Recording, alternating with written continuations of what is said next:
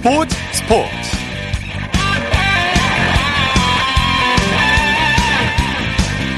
여러분 안녕하십니까? 아나운서 이창진입니다. 기분 좋은 소식으로 시작합니다. 기다리고 기다리던 손흥민 선수의 시즌 첫 골이 드디어 터졌습니다. 잉글랜드 프로축구 토트넘의 손흥민 선수가 아, 전반 47분 시즌 첫 골을 폭발했는데요. 조금 전 후반전을 시작하자마자 한 골을 더 넣었습니다 그러니까 오늘 지금까지 두 골, 멀티골을 기록하고 있는데요.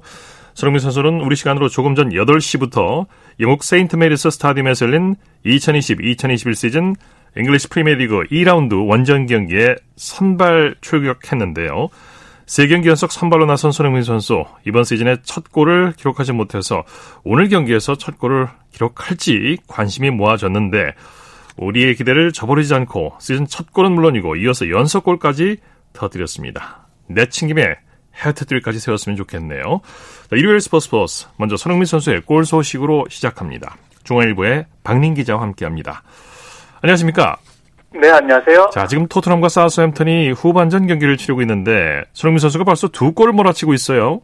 네, 지금 현재 후반 17분이 진행 중에 있는데요. 뭐 오프닝 때도 말씀하셨지만 손흥민 선수가 어, 선발 출전에서 벌써 두 골이나 몰아쳤습니다. 네. 어, 먼저 골 장면을 말씀드리면 0대1로 뒤진 전반 추가 시간에 그 역습 찬스였거든요.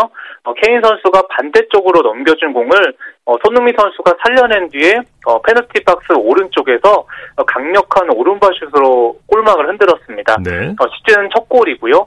어, 그리고 후반전이 시작한 지 2분 만에 어, 케인의 스루 패스를 받아서 어, 손흥민 선수가 그 골키퍼 1대1 찬스를 잡았고요.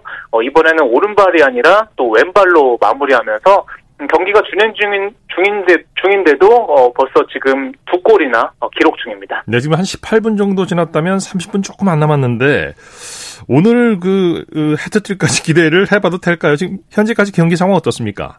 네, 뭐 지금 현재 그 후반 18분까지 토트넘이 2대 1로 앞서 있는데요. 예. 어, 뭐, 말씀하신 대로 지금 손흥민 선수가 컨디션이 굉장히 좋아, 좋아 보여서, 예. 뭐, 해트트릭도 남은 시간 뭐 기대해봐도 좋을 것 같고요. 사실, 네.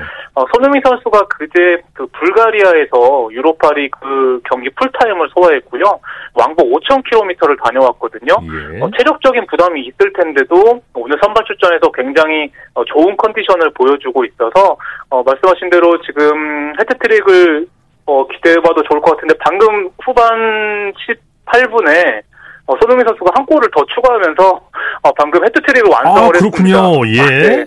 어, 지금 제가 경기 장면을 보고 있는데요. 예, 예. 어, 손흥민 선수가 후반 18분에 또 패스를 받아서 또 해트트릭을 완성을 하면서 아. 아, 지금 현재 토트넘이 3대1로 앞서고 있고 지금 손흥민 선수가 지금 celebration을 동료들과 하고 있고요. 네네. 오늘 그 토트넘의 역습이 굉장히 잘 통하고 있는데 어, 이번에도 지금 그 케인 선수 어시스트 같은데 이번에도 역습 찬스에서 패스를 받아서 또 이번엔 오른발로 마무리하면서 어, 현재 후반 19분 현재 토트넘이 3대1로 앞서 있고요. 손흥민 선수 혼자 어, 3골을 몰아쳤습니다. 네, 전율이 느껴지네요. 제가 왠지 오늘은 시간이 이 충분해서 해트트릭이 가능하지 않을까라는 조심스러운 말씀을 드렸었는데 이게 지금 손흥민 선수가 잉글랜드 프리미어리그 진출 이후에 첫 해트트릭이잖아요.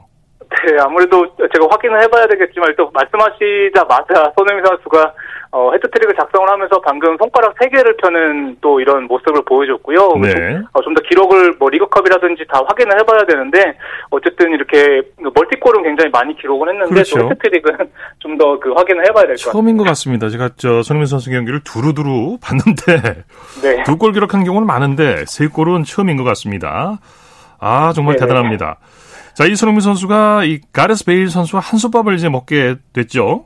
네, 맞습니다. 그 토트넘이 오늘 스페인 레알 마드리드 공격수 그 베일을 어, 한 시즌 동안 임대 영입했다고 발표를 했습니다.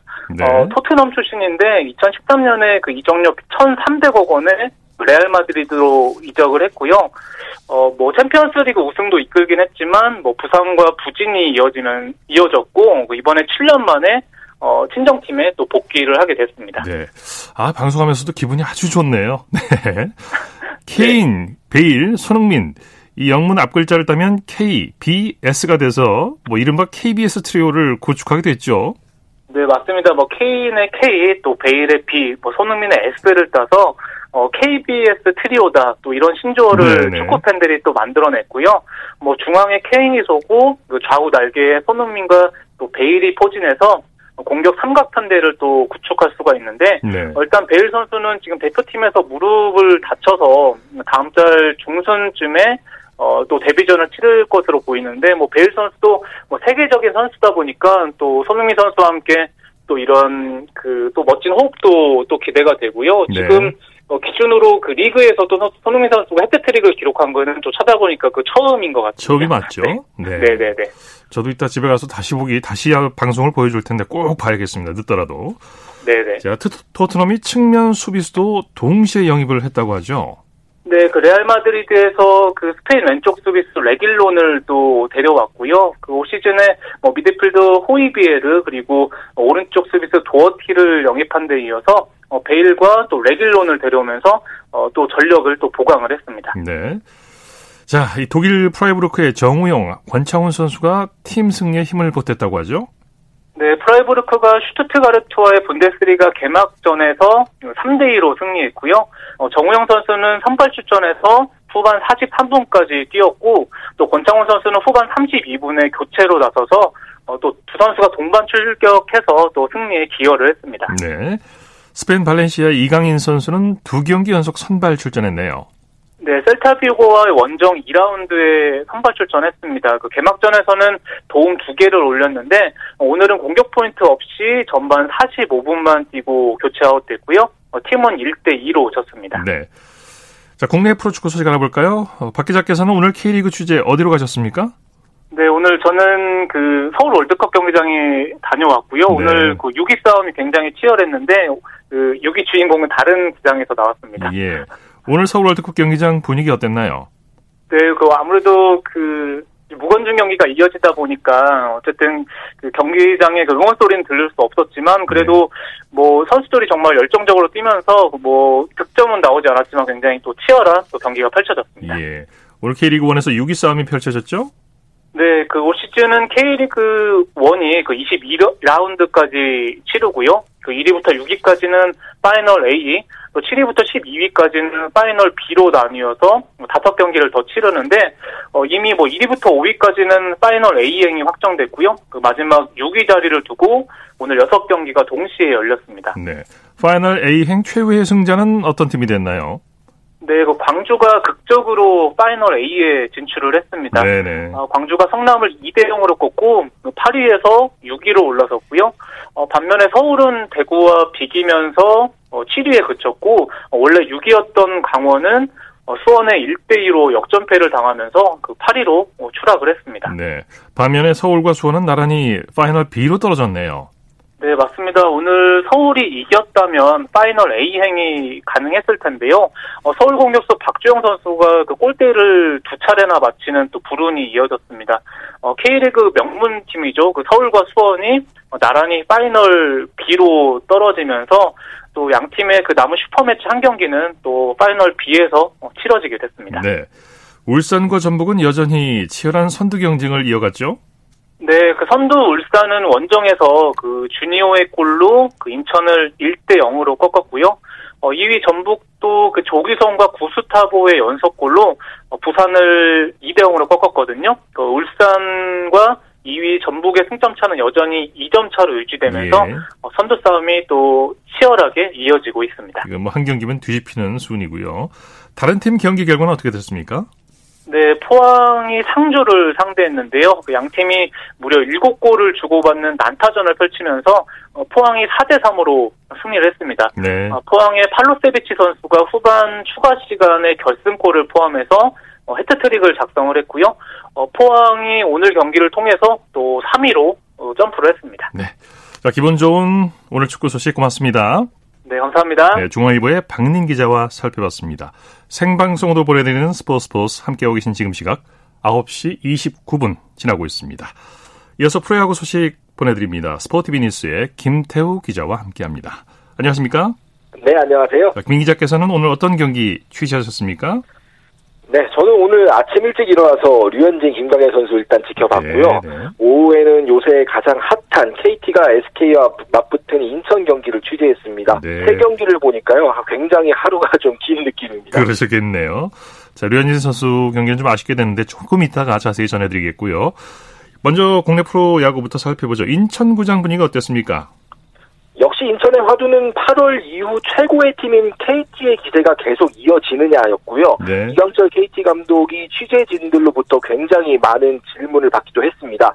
SK는 어제 주심의 스트라이크 콜에 박수를 쳐서 좀 화제를 모았던 네. 리카르도 핀토 선수의 이야기가 화제였습니다. 네, KT가 SK를 상대로 대승을 거뒀죠.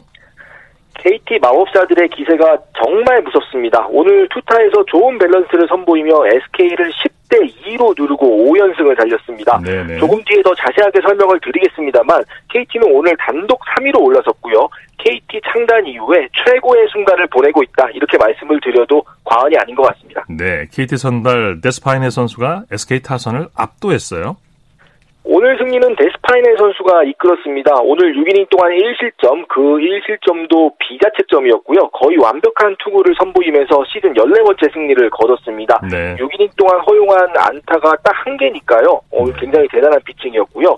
KT의 창단 후 한 시즌 최다승 기록이 지난해 쿠에바스 선수가 거둔 13승인데요.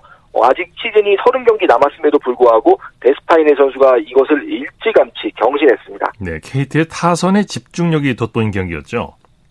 맞습니다. 초반 팽팽한 경기가 이어졌는데 데스파이네 선수를 위시로 한 마인 마운드가 잘 버텼고요.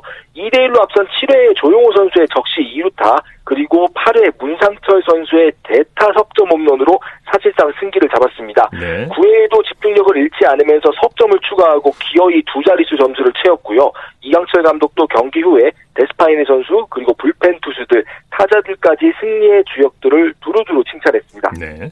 한화는 기아를 꺾고 모처럼 기분 좋은 승리를 거뒀네요. 최근에 잘 나가던 기아가 한화에 발목이 잡혔습니다. 한화가 기아를 11대 3으로 누르고 기아의 연승 가도에 제동을 걸었습니다. 예. 한화로서는 기아전 7연패를 탈출하는 경기이기도 했습니다. 네. 한화 타선이 오랜만에 강력한 화력을 보여줬죠? 올 시즌 한화가 최하위에 처져 있는 건 결국 빈약한 타선이 가장 큰 지분을 차지하는데요. 오늘은 좀 달랐습니다. 네. 홈런 하나를 포함해서 16안타 8볼넷, 활발한 공격력을 뽐낸 끝에 승리를 거뒀습니다. 예. 강경학 선수가 3타점, 임종찬 선수가 2타점을 기록했고요. 이외에도 노시환, 하주석, 최재훈, 송강민 선수까지 총 6명이 멀티히트를 기록하는 등 야수들 전체가 고루 빛났습니다. 네. 자, 이번엔 잠실구장으로 가보죠. 두산과 LG의 잠실 더비 어떻게 됐습니까? 끝날 때까지는 끝난 게 아니다. 야구 격언인데요. 최근 네. 성적 저하 탓에 위기에 몰렸던 두산이 마지막 집중력을 과시하면서 6대5 끝내기 역전승을 거뒀습니다. 네네. 네. 두산은 방금 설명드렸듯이 한화를 한화에 진 기아를 제치고 다시 5위로 올라섰고요. LG는 4위로 내려앉았습니다. 네, LG가 8회까지 앞섰는데 두산이 막판 집중력을 발휘했죠. 맞습니다. LG가 3대 2로 앞선 5회 두 점을 뽑으면서 승기를 잡았고요. 마운드도 7회까지 잘 버텼습니다. 그런데 8회가 문제였습니다. LG 투수 교체가 연이어 문제를 드러낸 가운데 두산이 8회 안타 2개와 볼넷 4개를 고르면서 석점을 뽑고 동점을 만들었고요. 그리고 9회 2사 후에 정수미 선수의 정수미 선수가 볼넷으로 출루한 것에 이어서 박세혁 선수가 끝내기 안타를 치면서 거의 다 졌던 경기를 수렁에서 건져 올렸습니다. 예. 삼성이 키움을 상대로 대승을 거뒀죠. 대구에서는 활발한 타선을 선보인 삼성이 키움을 14대 6으로 크게 이기고 연패에서 탈출했습니다. 예. 오늘 경기는 손 선수, 선발 뷰캐넌과 김동엽 선수라고 할 수 있겠죠? 맞습니다. 올해 삼성의 에이스로 활약하고 있는 뷰캐넌 선수가 6이닝 동안 7개의 안타와 3개의 사사구를 내주기는 했지만 위기 관리 능력을 과시하면서 3실점으로 막고 개인 시즌 14번째 승리를 거뒀습니다. 네. 최근은 외국인 투수 부진으로 고생을 좀 많이 했던 삼성에서 모처럼 외국인 15승이 나올 것 같습니다. 네. 타석에서는 최근 타격감이 좋은 김동엽 선수가 에이스였습니다. 1회 선제 석점 홈런을 시작으로 3회에는 투런포를 추가하는 등 오늘 3안타 2홈런 6타점을 수확했습니다. 네. 6타점은 개인 한 경기 최다 타점이었습니다. 그렇군요. 이번에는 사직구장으로 가보죠. NC와 롯데의 더블헤더 1차전에서는 NC가 완승을 거뒀네요. 네, 더블헤더 첫 경기에서는 NC가 롯데를 7대 2로 눌렀습니다. 네, NC 선발 라이트가 잘 던졌고 타선에서도 잘 받쳐줬죠? 라이트 선수가 초반 고비는 좀 있었지만 이를 무난하게 잘 이겨낸 덕에 NC가 힘을 낼 수 있었습니다. 라이트 선수도 오늘 6이닝 동안 114개의 공을 던지면서 무실점을 기록했고요.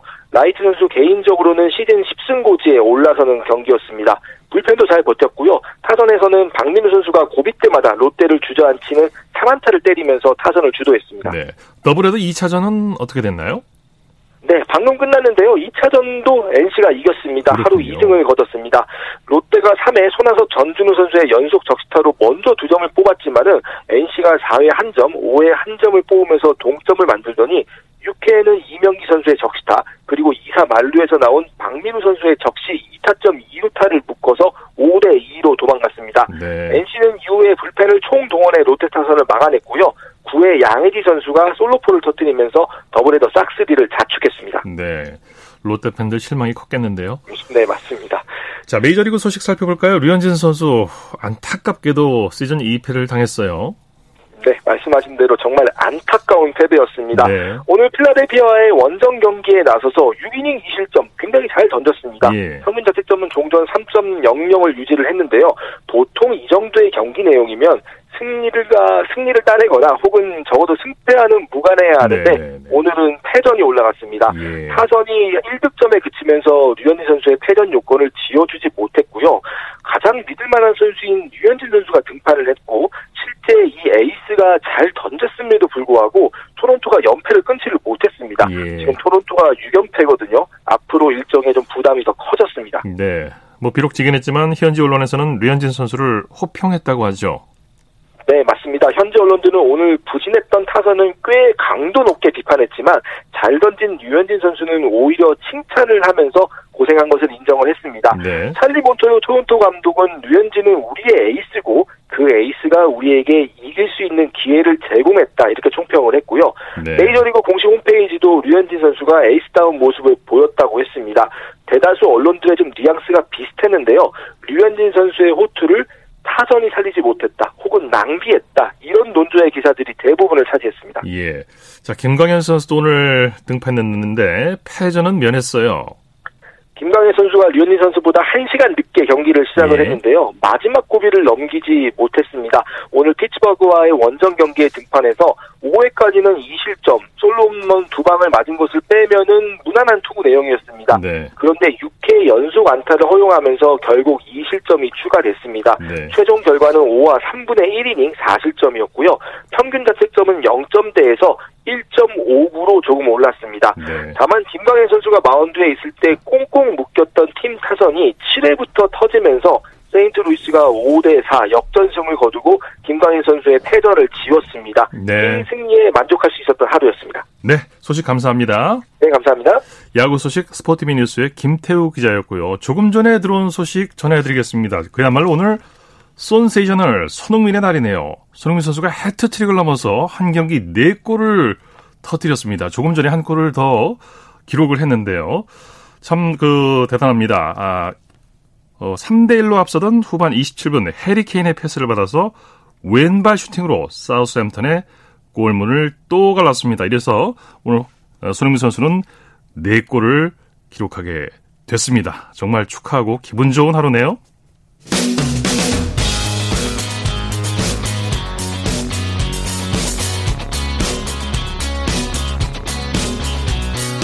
따뜻한 비판이 있습니다. 냉철한 분석이 있습니다. 스포츠 스포츠 스포츠에 숨어있는 즐거움과 노력 그리고 열정을 소개하는 스포츠를 만드는 사람들 시간입니다. 이혜리 리포터와 함께합니다. 어서 오십시오. 네, 안녕하세요. 오늘은 어떤 분을 만나셨습니까? 네, 오늘은 한 땀 한 땀 정성을 들여서 자신의 손으로 야구 방망이를 제작하는 장인을 소개해드리려고 하는데요. 예. 경기도 용인시에서 작업장을 두고 있는 윤순 씨입니다. 윤순 씨는 야구 배트만 작업한 지 올해로 45년째고요. 프로야구가 출범하기 전인 1978년부터 야구 배트를 제작을 했는데 올해 이른이 넘은 나이지만 배트 제작 관련 문의가 들어오면 누구보다 꼼꼼하게 이 배트 만들기 작업에 열중한다고 합니다. 윤순 장인의 작업장에는 쉴새 없이 작업 관련해서 현장 소리가 들리고 있는데요. 예. 이어서 윤순 씨의 이야기도 들어보시죠.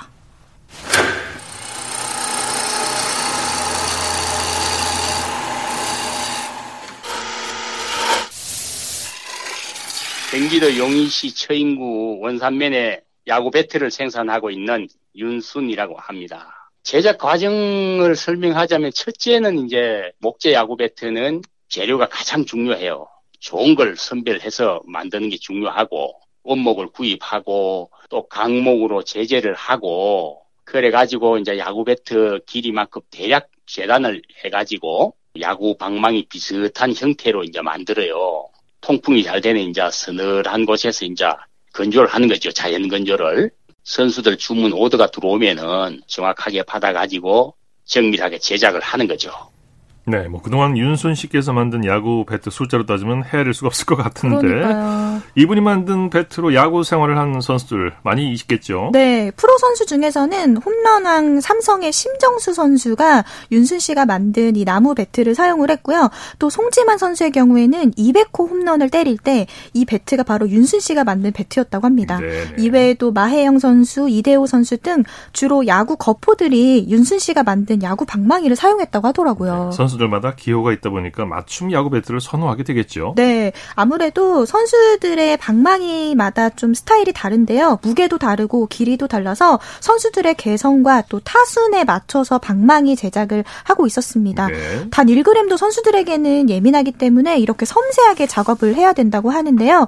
어, 특히나 요즘은 야구 선수들보다는 프로야구 팀의 감독이나 코치들이 선수를 가르칠 때 쓰는 배트인 핑거 배트 무늬도 많다 고 합니다. 예. 이외에도 사회인 야구, 또 아마추어 야구팀, 또 중고교 야구부에서 윤순 씨가 만든 야구 배트를 찾는 문의가 꾸준하게 이어오고 있다고 하는데요. 이 배트는 오로지 윤순 씨만 만들 수 있다고 하더라고요. 네.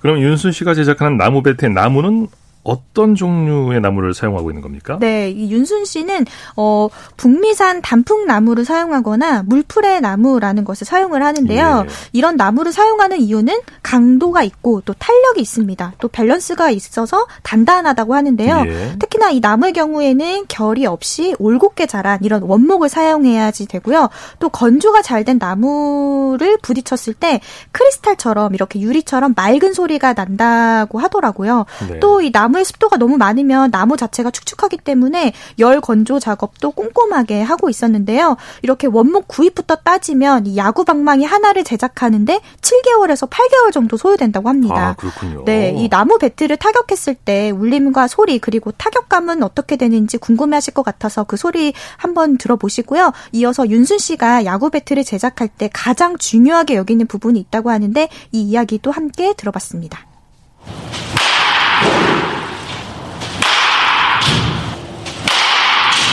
제일 중요한 부분은 허리 부분이 가장 정밀하게 가공을 해야 돼요. 야구 배트도 허리 부분에서 맵지가 나는 거예요.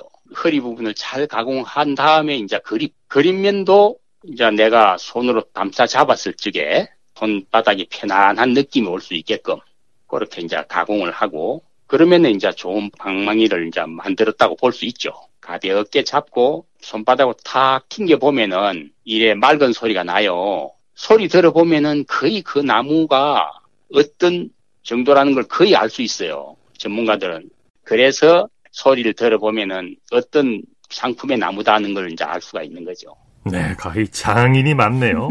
윤순 씨의 말씀 들어보니까 우리나라 야구 역사를 다시 같이 되돌아보는 것 같은 느낌이네요. 네, 윤순 씨의 야구 방망이는 우리나라의 야구 역사도 함께 담겨 있습니다. 네. 40여 년이 넘은 지금도 윤순 씨의 배트는 한국의 야구인들과 함께하고 있는데요. 자신의 손때가 묻은 야구 배트를 제작하면서 묵묵하게 자신의 길을 걸어온 윤순 씨에게는 앞으로의 또 바람도 있었고 또 장인의 그런 정신이 대단했습니다. 네. 윤순 씨에게 들어보시죠.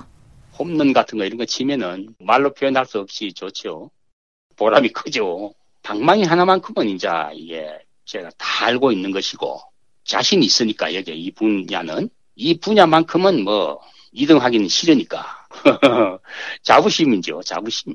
아, 저 사람은 참 그래도 꾸준하다. 내 나름대로 정직한 물건 만들어서 판매하겠다. 그거밖에 없어요. 아, 지금 생각해 보면은 참 직업 선택을 잘했다. 옛날에는 고생을 많이 했지만은 지금은 그래도 뭐 그 여유 있게 해도 괜찮아요. 네. 이 네. 오늘은 45년의 장인 윤순 씨 이야기 들어봤습니다. 윤순 씨는 야구 배트 조각가라고 표현할 수 있었는데요. 네. 정말 다양한 이 조각칼로 여러 가지 도구를 활용해서 하나의 또 미술 작품을 탄생하는 것처럼 정말 멋있더라고요. 네. 앞으로도 우리나라 야구 역사를 함께한 만큼 오랫동안 윤순 씨의 야구 배트가 한국 야구와 함께 할 수 있었으면 좋겠습니다. 네. 야구 방망이 하나 만들어주는데 7, 8개월 걸린다는 거 처음 알았네요. 네. 네. 자, 스포츠를 만드는 사람들 이혜리 리포터와 함께했습니다. 수고했습니다. 네, 고맙습니다. 쳤다 하면 홈런이고 슛 골이고 각본 없는 한편의 드라마 그것이 바로 그것이 바로 손에 잡힌 우승 트로피 목에 걸린 그 배달 너와 내가 하나 되는 그것이 바로 그것이 바로 그것이 바로 꿈꾸던 스포츠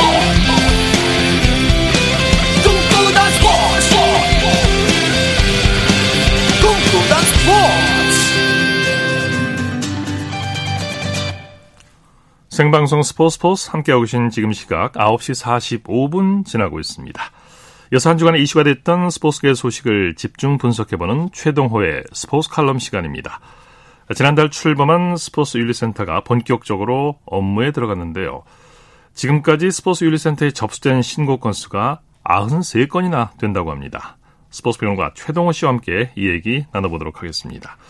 안녕하십니까? 예, 안녕하세요. 스포츠 윤리센터에 접수된 신고 건수가 이렇게 많은 게 예. 스포츠 현장에서 인권 침해, 비리 행위가 아직도 근절되지 않고 있다는 반증이겠죠? 예, 그렇게 볼 수가 있겠죠. 어, 말씀하신 대로 이제 스포츠 윤리센터가 지난달 5일에 출범했었죠. 예. 뭐이 시간 통해서도 전해드린 적이 있고요.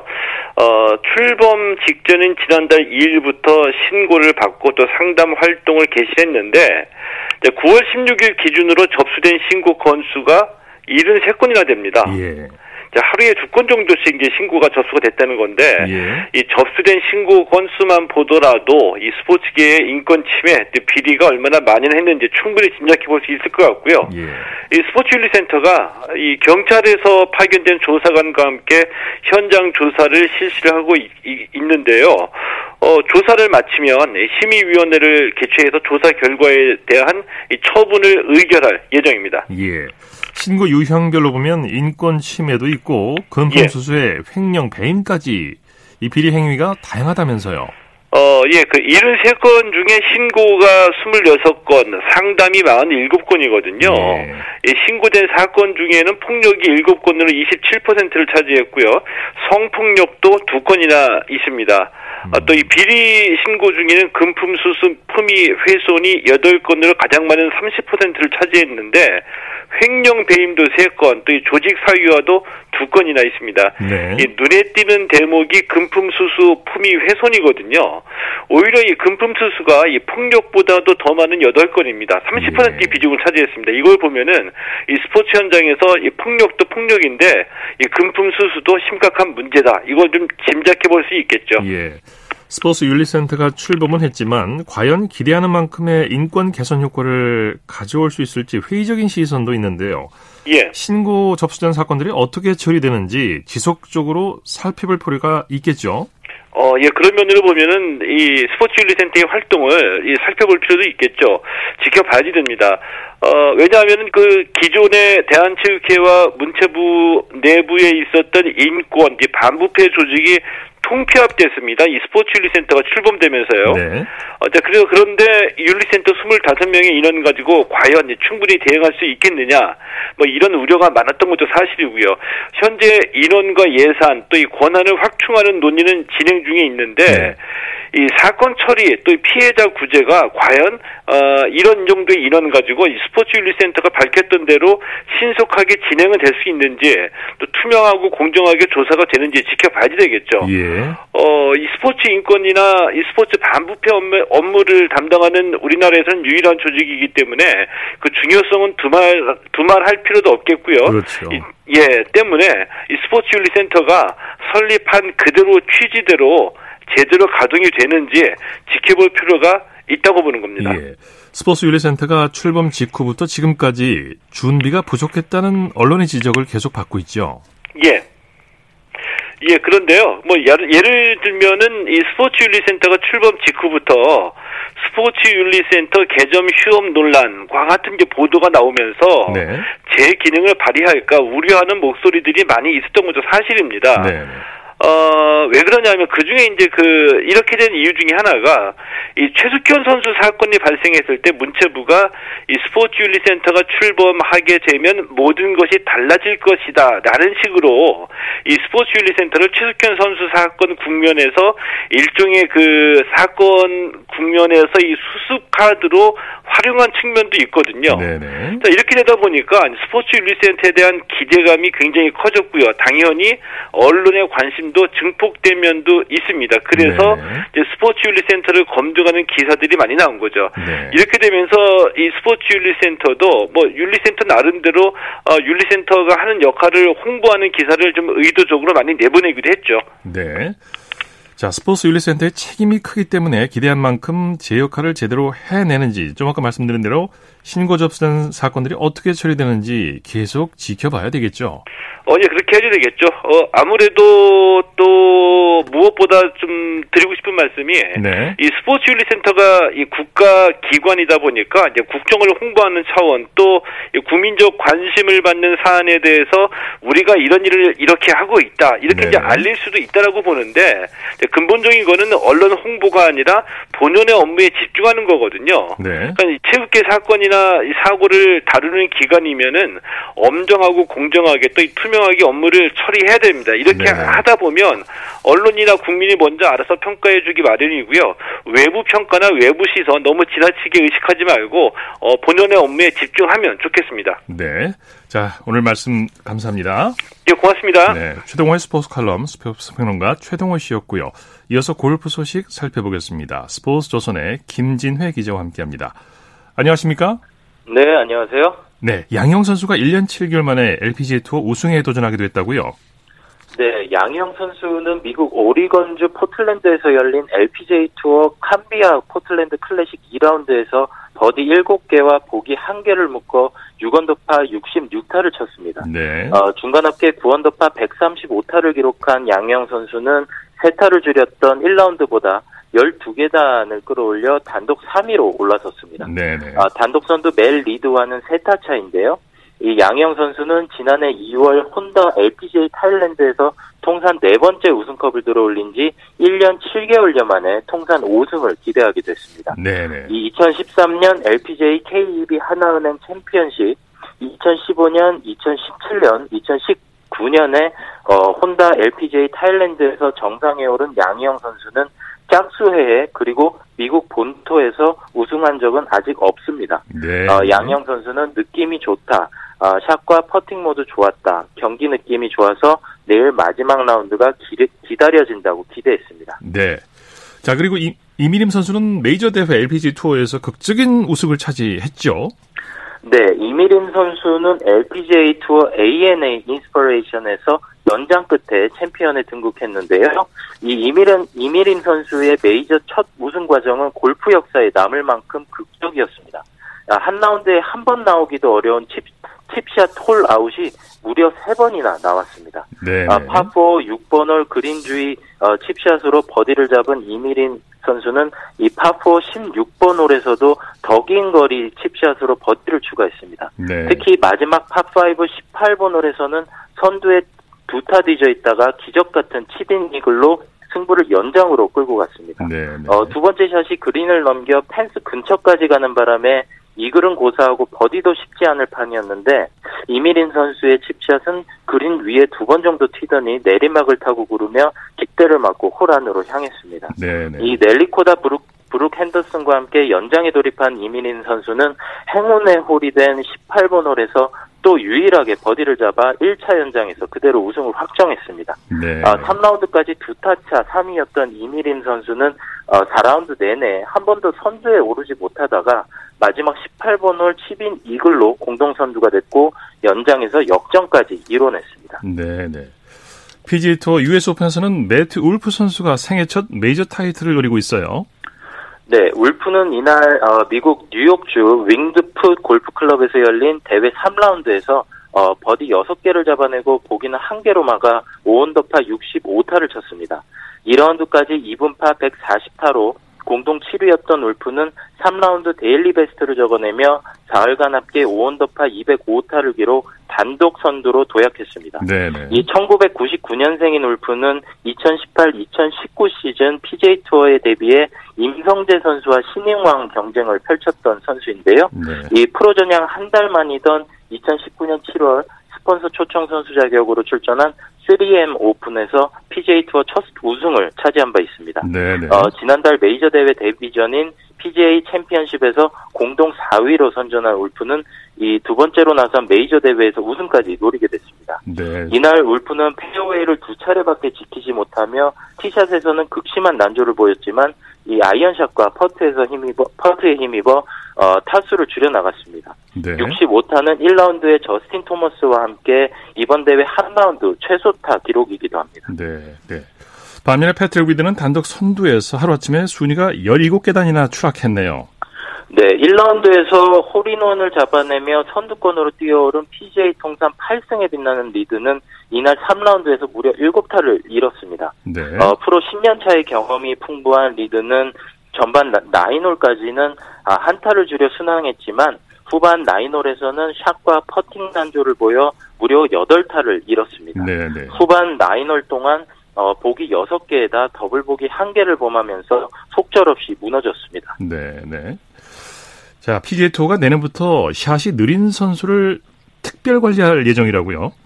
네, 골프 채널에 따르면 PGA 투어는 19일 선수들에게 어, 내년 1월부터 시행할 개정된 경기 속도 규정을 공지했습니다. 네네. 이 개정된 규정에는 샷 시간이 유난히 긴 선수들에게 개인적으로 불이익을 주는 내용이 담겨 있는데요. 특히 상습적으로 느리게 샷을 하는 선수들의 명단을 만들어 특별 관리에 들어갑니다. 네. 어, 10개 대회 평균 샷 시간에 샷, 샷, 샷 시간이 45초인 어, 선수들이 이 관찰 명단에 오르게 되는데 네. 이 관찰 관찰 명단에 포함된 선수들은 매 라운드 샷할 때마다 60초 제한을 받습니다. 네, 어, 네. 제한 시간을 넘기면 bad time에 걸려 경고를 받는데요. 두 번째로 bad time 경고를 받으면 1벌타를 받습니다. 이후 bad time이 누적 누적될 때마다 1벌타씩 네. 추가됩니다. 네. 해당 선수는 9개월을 bad time 없이 치러야 시간 제기에서 벗어날 수 있습니다. 그렇군요. 자, 소식 감사합니다. 관찰... 네, 네 말씀 드리겠습니다. 골프 소식 스포츠조선의 김진회 기자와 정리해드렸습니다. 자, 오늘 서두에 손흥민 선수의 기분 좋은 골 소식 전해드렸는데요. 손흥민 선수가 해트트릭을 넘어서 오늘 경기에서 무려 4골을 터뜨렸는데요. 3골 해트트릭이라고 하죠. 4골은 따로 영어 명칭도 없습니다. 이 4골을 한 경기에서 넣는 선수가 극히 드물기 때문이겠죠. 자, 그리고 이 한 한 선수가 한 경기에 4골, 프리미어리그 역사상 처음이라고 합니다. 손흥민 선수가 역사를 다시 써내려가고 있습니다. 정말 기분 좋은 밤이네요. 자, 스포츠 스포츠 오늘 좀 준비한 소식은 여기까지입니다. 함께 해 주신 여러분 고맙습니다. 지금까지 아나운서 이창진이었습니다. Sports Sports.